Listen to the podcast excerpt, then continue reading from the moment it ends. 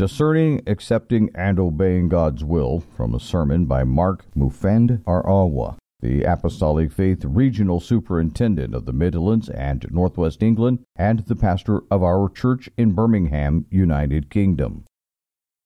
In 2011, my wife and I went through one of the most difficult times of our life when our young son passed away.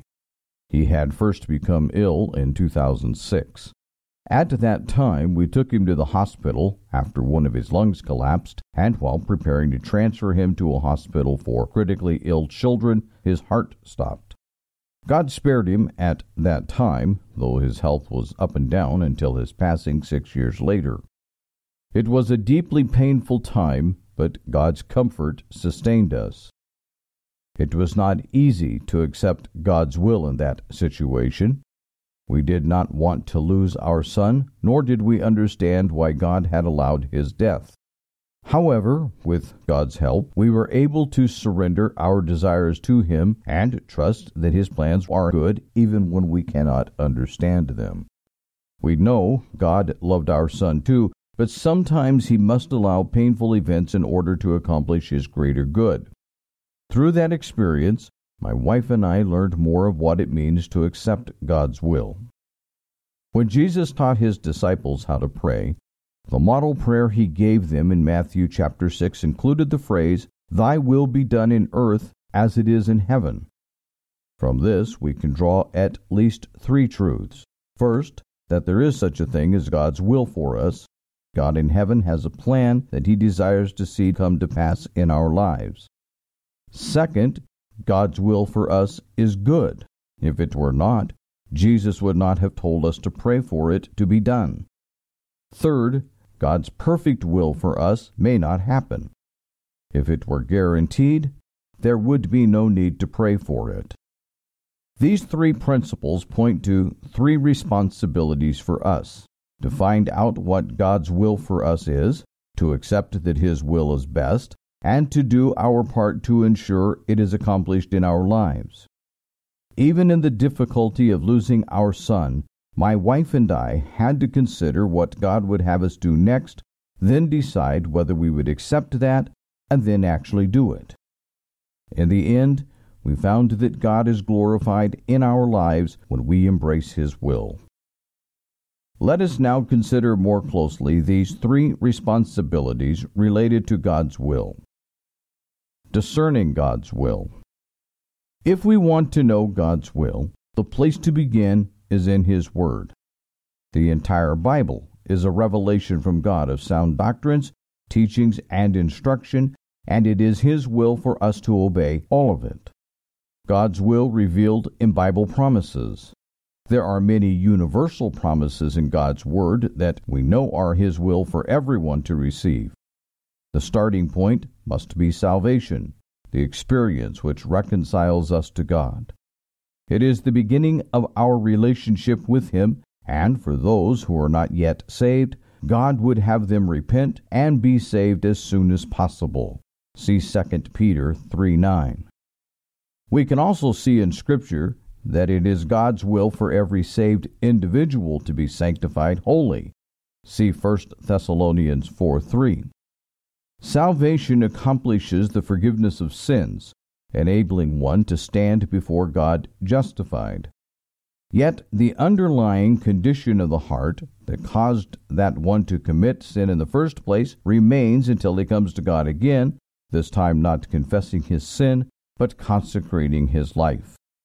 When he offers to God his whole life, God will sanctify his soul, eradicating the sinful nature that led him to sin.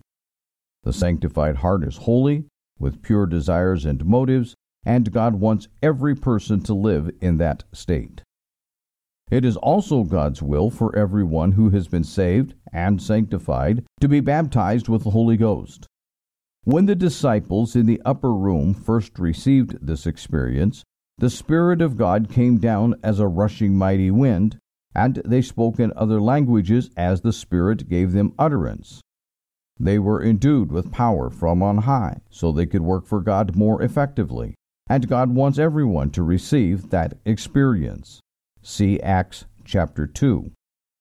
Beyond these three fundamental Christian experiences, there are many other promises given to all. John 14, 2 and 3 relates that it is God's will for us to live with Him eternally in heaven. John 14, 18 says it is His will to comfort us. James 1 5 says it is His will to give us wisdom, and there are many more. When we find promises like these in the Bible, we can rejoice to know that it is God's will to fulfill them in our lives and he will fulfill them when we live in obedience to him. God's will revealed in Bible instructions. God's Word is replete with instruction about how God wants us to conduct our lives. For example, the book of Ephesians teaches that it is God's will for husbands to love their wives, children to obey their parents, and wives to submit to their husbands. We read in 1 Peter that believers are to be subject to each other, and in Romans 13 that all are to submit to the authority God has established.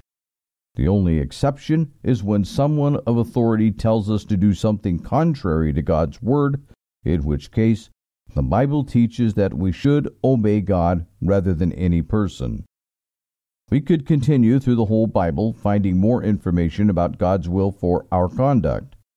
So, if we want to know God's will, it is of utmost importance to read and meditate upon Scripture and to attend church services and Bible studies. We can also benefit from the many resources published by our church headquarters free of charge curriculum series, testimonies, tracts, daily devotional, sermons, and more. Once we have learned a principle of the Bible, we must take God at His word. Ephesians 5:17 says, "Wherefore be ye not unwise, but understanding what the will of the Lord is." We cannot expect that God will reconfirm each lesson apart from the revelation that is already given to us. For instance, there is no need to ask God if we should pay our tithes, because we already know that the requirement to do so is stated in His Word. Neither will we ask God if we should forgive those who offend us, when Jesus made it clear in Matthew 6:14 that we are to forgive everyone. If we truly want to understand God's will, we must be wise and take his word seriously. God's will revealed outside of scripture. When we study scripture, it is the Spirit of God who enlightens our hearts to understand the meaning and the same Spirit can speak to us in other ways too. Consider the experience of salvation. Though the Bible explains that sin separates people from God and that sinners are condemned before God, many people never read that in the Bible before they are saved. Yet the Spirit of God reveals it to their hearts in some way. I came to the gospel after observing the life of a faithful Christian woman which convinced me that Christianity was real. Formerly, I had criticized people who talked to me about Christianity and had not wanted to join any church. However, as I observed that godly woman's life, God impressed upon me that I was not living right, and that if I died, I would go to hell. Though no one was preaching to me, God's Spirit revealed His will to me through another person's life and through my own conscience, letting me know that I needed to make a change. He led me to receive the experience of salvation described in His Word. The same Spirit who convicted us of our sins and witnessed to our hearts when we were saved will continue to lead and guide us. He troubles our conscience if we have done something wrong or if we are headed down a dangerous path. Isaiah 30:21 says, "And thine ears shall hear a word behind thee saying, This is the way, walk ye in it, when you turn to the right hand and when you turn to the left." That voice is the Spirit of God, and he leads us in God's truth. Sometimes when we are seeking to know God's will, it is helpful to ask a trusted Christian friend for advice in the matter. However, we must choose our advisers carefully because believers do not all have the same maturity and understanding. If we want to be led aright, we need to look to those whose lives indicate they are led by the Spirit, and He will help us through their godly insight. In addition to speaking to us through Scripture, through other people, and through our conscience, God may reveal His will through creation, a song, a dream, and many other ways. In every case, the message He speaks will be in harmony with His Word because God is one. The Father, the Son, and the Holy Ghost are perfectly united as one. There is one way to heaven and one will of God. We read in 1 Corinthians 14:33, God is not the author of confusion, but of peace, as in all churches of the saints. When God speaks through any means, there will not be confusion, but peace, because God is one and his message is singular. Accepting God's will. God orchestrates our lives in amazing ways. There are no accidents or missed details with Him. Sometimes we might think our parents, our peers, or circumstances are the reason we are where we are today. However, if we look at the bigger picture, it is actually God who placed us into the families in which we were born, as well as all the other people in our circles. Such circumstances are beyond our control, but none are beyond God's control. When our son passed, it was not what we wanted to happen, yet we did not wonder if it was God's will for him to go, because that was made clear when God chose to take him. All we could control was our response to the situation. Would we say God had failed?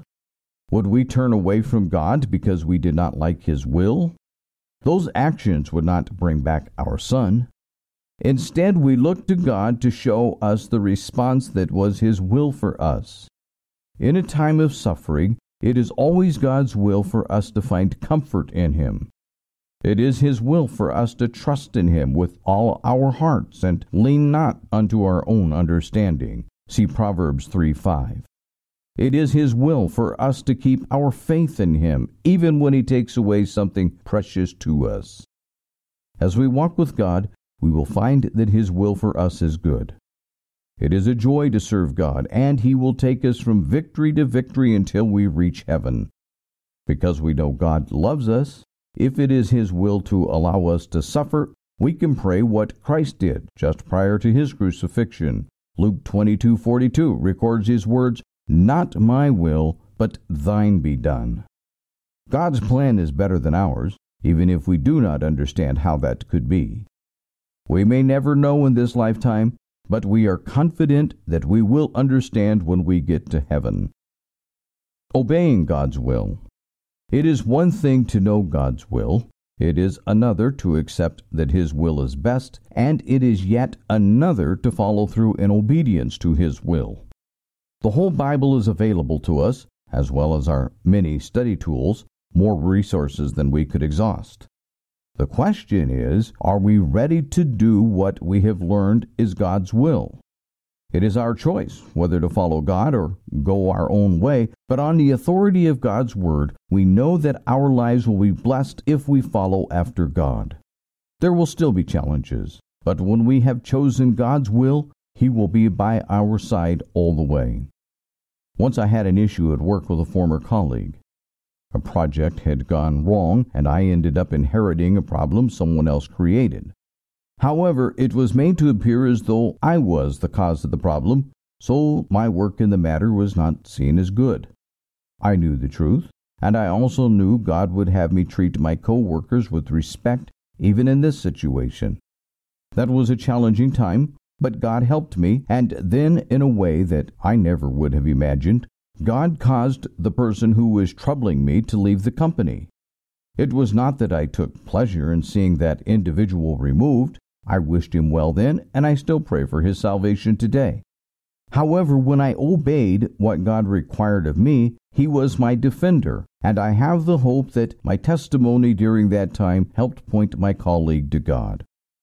Another time, during the Portland camp meeting in 2017, the ministers from the United Kingdom gathered for a meeting, and our district superintendent brought to our attention the need for ministerial support at the Birmingham church. He asked us to all pray about the situation, and as I prayed, I felt a heavy load settle on me. God's Spirit impressed upon me that our family should leave Manchester and move to Birmingham. That burden did not lift until I told my district superintendent what I felt, and afterward I had such peace. When I spoke to my wife about it, she said, Well, we should be where God wants us to be. Indeed, we have found that the easiest way in life is to be where God wants us to be and do what God wants us to do. We chose to follow God in obedience, and He arranged a miraculous transition for us from Manchester to Birmingham. He provided me a new position in my company with a promotion, helped us sell and buy a home at a difficult time in the housing market, and even found a good school for our daughter that she loved immediately. During our first week in Birmingham, a neighbor came to our house and shoveled the snow from our pathway. When we followed God's will, we found that He had many blessings in store for us, and He worked in ways we never expected. Proving what is the perfect will of God. Romans 12, 1 and 2 says, I beseech you, therefore, brethren, by the mercies of God, that ye present your bodies a living sacrifice, holy acceptable unto God, which is your reasonable service. And be not conformed to this world, but be ye transformed by the renewing of your mind, that ye may prove what is that good and acceptable and perfect will of God. There is a perfect will of God for our lives, and we can prove it by following Him wholeheartedly. When we are confronted with a choice and are not sure what to do, we should seek God's will until He shows us what to do, then accept it and choose to obey. Following God will certainly involve personal sacrifice, but our temporal losses will not matter in eternity, and living to glorify God will matter. This life is short, but the one to come will last forever, and a crown awaits every Christian who follows God's way.